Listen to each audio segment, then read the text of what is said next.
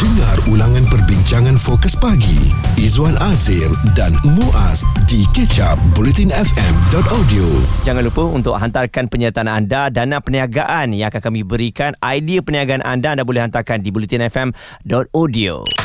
Usahawan Masterclass Bulletin FM Selamat pagi semuanya dan uh, kadang-kadang kita sekarang suka untuk melihat kadar naik atau turun harga minyak ya.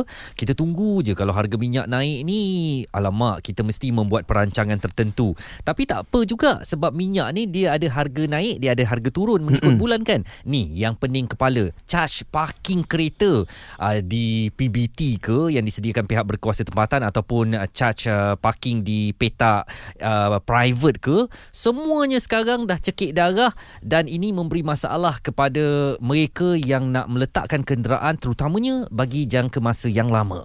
Ya, bagi mereka yang menggunakan perkhidmatan awam seperti LRT, MRT yang cuba untuk menggunakan perkhidmatan atau uh, kenderaan awam ni pun mm-hmm. mengeluh sebab apa? Sebab mm-hmm. kita dapat kereta kita di kawasan itu untuk naik LRT. Mm-hmm. Tapi elok-elok flat rate RM6 kini menjadi RM25 macam mana lah kita mampu, nak mampu nak membayar, betul oh. tak?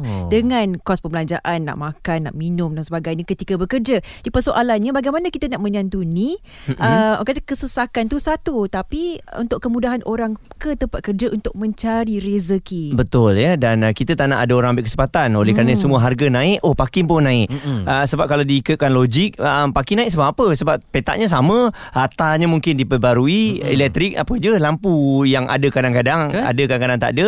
Jadi kita risau ada pihak yang mengambil kesempatan sebab kita faham parking ni ada yang diselenggara oleh PBT dan juga ada diselenggara oleh pihak tertentu. Jadi kita uh, mengharapkan mungkin perhatian daripada pihak kerajaan supaya melihat perkara ini macam Sofia kata tadi, orang naik kenderaan uh, pengangkutan awam ni untuk menjimat uh, melakukan penjimatan kan? Yeah. Dia nak melepaskan diri daripada perbelanjaan minyak dan sebagainya tetapi sekarang ditekan pula oleh harga parkir yang meningkat. Bukan itu saja kenaikan harga parkir ni uh, di sekitar Lembah Kelang khususnya memaksa warga kota untuk ambil tindakan drastik termasuk terpaksa keluar rumah seawal subuh untuk merebut parkir awam hmm. sebab tak mampu nak bayar uh, kata charge parking yang sangat-sangat tinggi itu. Dan ada juga yang sampai terfikirkan nak berhenti kerja untuk buka kedai depan rumah aja sebab wow. tak mampu sebab nak kata bayar uh, yalah kos untuk hantar anak ke babysitter hmm. dan sebagainya. Hmm. Itu juga kos juga dia. Bagaimana kita nak betul-betul melihat merangkumi ke semua orang yang bekerja di bandar ni adakah semua mampu?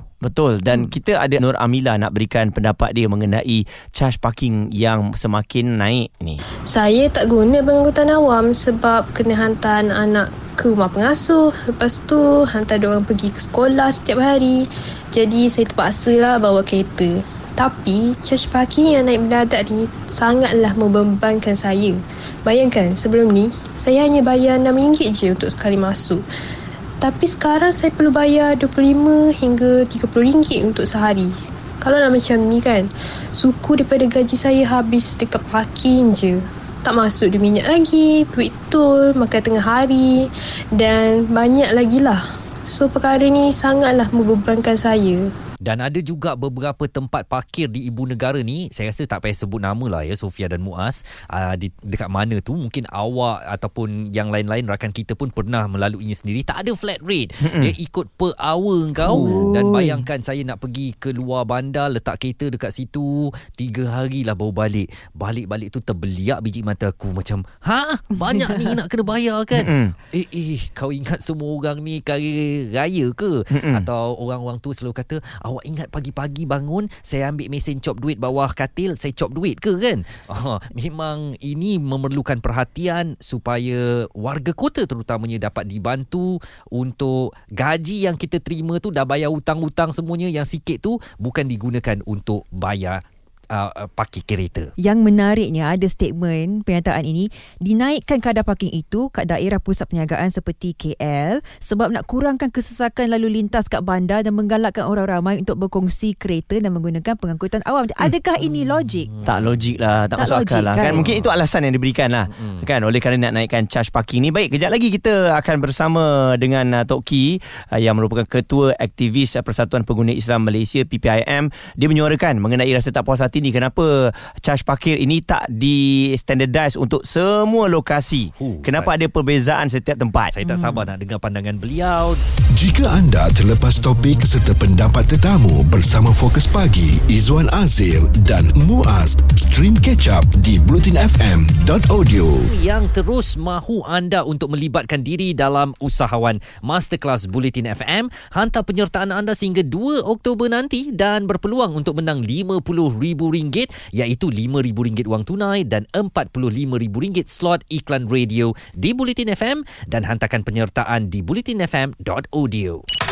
Usahawan Masterclass Bulletin FM. Harga parkir yang tiba-tiba naik ni kan uh, untuk charge parkir yang naik mendadak ni daripada RM6 uh, sehari seperti yang kami kongsikan tadi tiba-tiba naik RM25 uh, sehari saya membuat calculation kira-kira 550 tau kalau yang Sebulan. bekerja uh, 22 hari. Mahalnya. Eh 550 ni dah Seteng- boleh bayar macam-macam ni. Betul, boleh bayar kereta kan. Dan ini habis hanya untuk bayar parkir memang kita ralat. Tapi sebelum tu, dan dan dan trivia. Trivia. Bila agaknya parking ini mula diperkenalkan di muka bumi ni, ianya diperkenalkan oleh seorang yang bernama Maggie. Ha, walaupun rambutnya bukan macam Maggie tetapi uh, pada tahun 1933 di Oklahoma City dia yang buat mesin untuk masukkan koin dekat tepi jalan tu supaya apabila kenderaan letak di uh, tepi-tepi jalan ni uh, kena bayar untuk waktu-waktu tertentu. Hmm, tidak menghalangnya untuk meneruskan syarikat pula lepas itu dan walaupun mendapat maklum malas yang berbeza dari ahli masyarakat, ramai yang melihat faedah juga sebagai keperluan untuk pembayaran parkir supaya mudah untuk menyelaraslah perjalanan, peletakan kereta dan sebagainya. Tapi Mm-mm. persoalannya dulu orang kata mempunyai satu tanda aras penjagaan berapa banyak kadar yang dibayar. Tapi Mm-mm. ketika ini adakah terdapatnya satu badan atau agensi untuk memperlihat boleh ke tidak kita menaikkan harga parkir Mm-mm. sesuka Suka hati hati, pada kan? bila-bila masa saja. Ha, Ya, kita kenapa tanya juga. kan? Macam kenapa parking ni naik? Harga minyak naik ke kan? Hmm, harga ayam ke? Harga minyak sawit uh, naik di pasaran ke atau eh eh apa benda Apa kan? kaitan? Okey, Oh, jadi- kau nak buka palang naik turun naik turun ha. aja kan harga elektrik naik ke Harga kan? mesin tu naik kot. Jadi oleh kerana itu kita bersama dengan Datuk Nazim Johan ataupun Tok Ki Ketua Aktivis Persatuan Pengguna Islam Malaysia PPIM. Datuk, ni kalau Ya. kita tengok Datuk ada menyuarakan mengenai rasa kenapa ni tiba-tiba charge parking naik mendadak ni dan dia seolah-olah tak dapat nak dikawal. dia sebenarnya isu parking dah lama sebenarnya dah puluh-puluh tahun lagi benda macam ni uh, berlaku kan jadi um, dia sebenarnya benda-benda yang berkaitan dengan public seperti ini harus juga diregulasikan Hmm. kalau tidak main suka-suka hati je lah Mm-mm. tempat yang penting apa benda charge tinggi-tinggi baru ni laluan saja di satu tempat yang kita terkena je budak kita terkena di apa ni satu parking yang apa ni kan sekarang ni dia orang buat parking Hmm. parking uh, beli barang sekejap lepas tu kena keluar kalau tidak kalau duduk kat situ dah kena bayar walaupun ada pemandu. Jadi yang baru kes ni dia masuk sekejap kena sampai RM15 ditolak dekat touch and go. Eh, eh. Ha, jadi benda macam ni banyak berlaku dan kita pun terima aduan. Kan main suka-suka je. Tapi yang itu yang ada tuan. Hmm. yang tak ada tuan pun saya ingat dah 20 tahun dulu di bangsa tu dekat masjid bangsa tu. Hmm. tapi ni sebelah malam lah masuk aja parking kat situ kita nak pergi pasar malam dah kena RM10 tapi tu engineer tak ada lesen.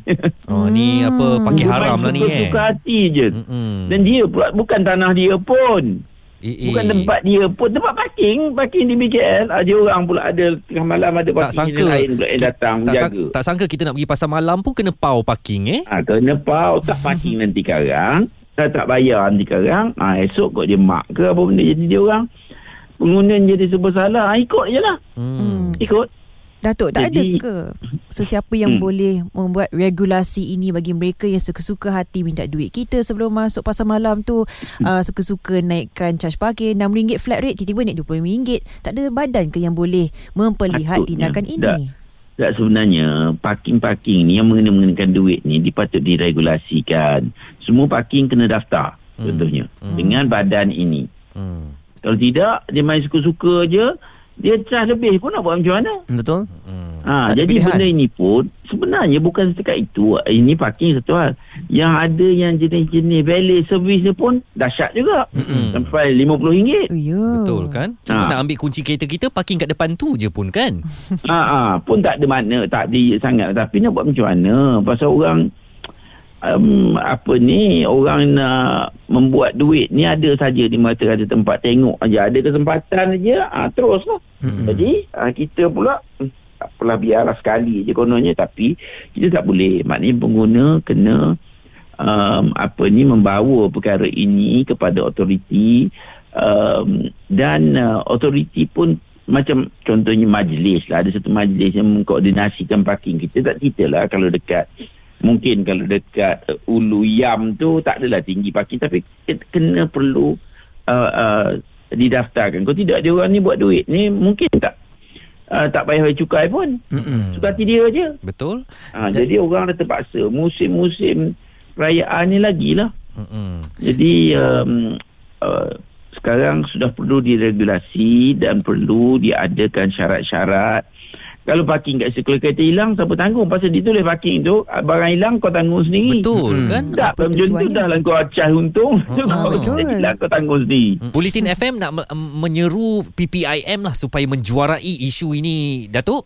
Mudah-mudahan uh, masyarakat akan lebih terbela lagi dan kami percaya PPIM akan boleh melakukan sesuatu Dan kalau, tindakan kalau dibantu oleh tuan-tuan semua boleh lah. Itulah kita telefon Datuk ni Kita tu. pun tak ada upaya.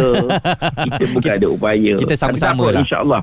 Kalau disuarakan lagi uh, bawa kepada rakyat suruh rakyat komplain uh, dia akan buka mata mereka yang uh, sepatutnya berwajib memang lah ya. bertanggungjawab. Baik. Datuk Nazim Johan atau Tok Ki, Ketua Aktivis Persatuan Pengguna Islam Malaysia PPIM mencadangkan supaya ada satu badan yang meregulasi tempat letak kereta ni atau per, uh, penyedia perkhidmatan ini supaya mereka tidak boleh sewenang-wenangnya menaikkan harga. Jadi persoalannya kan Kalau kita buat komplain Untuk mereka pengendali parkir ni Mm-mm. Kita nak komplain kat siapa? Betul. Adakah kita kena menggunakan kuasa viral juga Izwan dengan Muaz? Perlulah waktu ini ya. Izwan Azir dan Muaz di Catch Up Bulletin FM. Sofia menemani anda hari Jumaat hari ini. Terima kasih dengarkan di Bulletin FM dan bagi anda yang mengeluh hari ini sebab uh, charge parkir yang sangat-sangat mahal, apakan daya, tak ada pilihan, nak betul-betul dekat dengan perkhidmatan awam tu kenderaan apa perkhidmatan awam yang kita nak gunakan seperti MRT, LRT dah dekat dah. Hmm. Tapi yang tu murah, parking yang mahal. Jadi kabarnya sekarang kenaikan kadar charge parking ini bukan saja berlaku di ibu negara ya, tetapi telah menular ke banyak bandar-bandar besar di seluruh negara.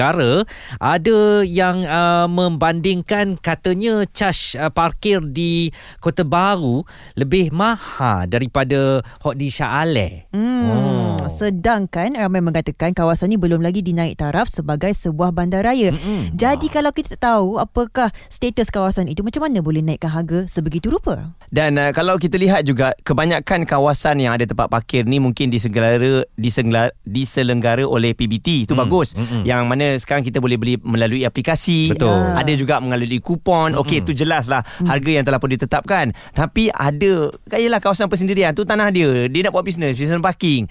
Ah yang tu yang akan mengenakan charge tinggi setinggi-tingginya tu. Tapi siapakah yang bertanggungjawab untuk meregulasi supaya mereka yang uh, melakukan perniagaan parking ini di atas tanah peribadi tidak sewenang-wenangnya untuk menaikkan harga dan ini telah mendapat perhatian ramai yang melahirkan kekesalan mereka di media sosial. Ya ibangi.my uh, iaitu Bandar Baru Bangi online community menulis ya parking memang mahal. Itulah kemajuan. Makin maju makin mahal. Dulu 50 sen saja parking. Itu dulu. Sekarang rata-rata RM8 untuk hanya tempoh sejam sahaja. Hmm, buka semula ekonomi lepas pandemik membolehkan ramai bekerja teruskan rutin harian. Namun, di sebalik mencari rezeki itu, ramai yang struggle atau bersusah untuk menampung perbelanjaan membayar parking sahaja. Dan itu cakap tentang bekerja. Kalau kita hujung-hujung minggu nak bawa keluarga, anak-anak keluar kan. Mm-mm. Dikatakan dalam uh, shopping mall, pusat beli belah pun rasa mahal sebab parking harganya untuk hari minggu dan hujung minggu lain pula. Betul Hmm. ya Dan uh, kalau ada yang kata Eh kalau macam tu senanglah Janganlah bawa kereta Ha. Kata anda memang senanglah naik motor Untuk yang seorang ataupun dua orang Mudah Tapi Oh, kita anak ni lima. Anak lima nak hantar pergi sekolah lagi nak atau tak nak Ya. kena bawa kereta. Jadi sekali lagi kita sarankan dan kita harapkanlah ada pemantauan terhadap parking-parking ni sebab harga tak masuk akal dan uh, kalau kita komplain dah dia ditulis kat situ pula jelas bagi tahu sekali masuk RM20 nak komplain macam mana kan? Betul. Yang awak nak masuk juga. Kenapa kalau kita dah bagi tahu awal kan? Tetapi perlu kerajaan memantau perkara ini Supaya tidak membebankan pengguna Dan supaya pihak-pihak yang uh, Membuat Ataupun menjalankan perniagaan ini Tidak sewenang-wenang hati mereka Untuk menaikkan harga Hanya mengikut keadaan. Sekarang semua barang naik bang Kita orang nak kena jaga kereta ni pun Nak kena ni juga kan. Tapi dekat depan tu ada notis Kalau berlaku kecurian uh, Kami tidak akan bertanggungjawab. Ini memang tak adil. Dengar ulangan perbincangan fokus pagi. Izwan Azir dan Muaz di kecap bulletinfm.audio